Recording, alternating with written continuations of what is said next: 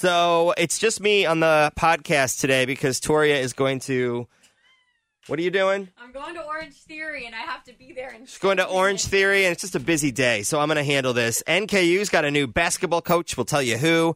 Um, do chickens snore? And also another Kardashian spin-off show, and we'll tell you about that in just a second. But first, the rest of the e news. If you're a fan of Justin Bieber, uh, you know when he was performing with Ariana Grande at Coachella, he talked about releasing new music, and sources are saying not to expect it for a few months. Bye. Bye. Um, Family Guy creator Seth MacFarlane's got a star on the Hollywood Walk of Fame. Peyton Manning, I guess, reportedly turned down a gig on Monday Night Football. And then Kardashian member Scott Disick is getting his own show on the E Network. It's called Flip It Like Disick, which will follow him and his adventures remodeling and selling celebrity real estate, which actually sounds a little more interesting than the regular Keeping Up with the Kardashians. Kelly Clarkson, by the way, happy birthday. She is 37 today. So a big day in sports here in the tri-state. Darrin Horn will be the new NKU Norse basketball head coach. The official press conference tomorrow. He comes to us from the Texas Longhorns. Uh, new images show the entrance to FC Cincinnati's Major League Soccer Stadium. Uh, they're kind of showing the new stuff to the city. It looks like it's going to have a grand staircase, which begins on Central Parkway and winds up to the stadium. And I guess it's supposed to echo the Spanish steps in Rome, kind of similar to the New, York, the New York City Public Library steps leading up to that. Should be pretty cool. Cincinnati Cyclones won last night, moving them to the second round of the Kelly Cup uh, playoffs.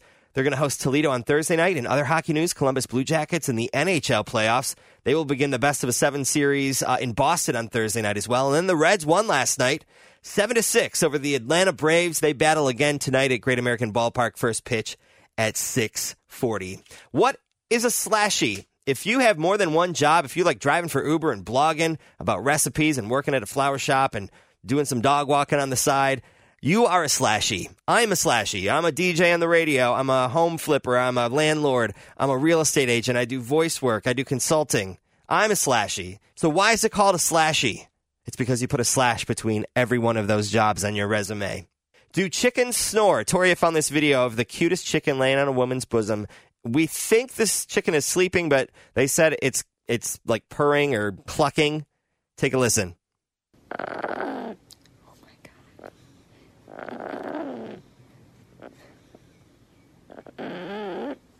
You can watch it up on our Q102 Facebook page. May 18th is the day before the Game of Thrones series finale, and Pleasant Ridge is throwing a pub crawl. It's called the Ice and Fire. Starts at 3 o'clock on May 18th. There'll be a replica of the Iron Throne. You can get your picture taken on that. They're going to be drinking food specials, a cheese bar, Nine Giant, uh, the Mexican spot there, all going to be part of it. And they say that all seven kingdoms will be represented. So that is May 18th. That information up on the Q102 Facebook page as well.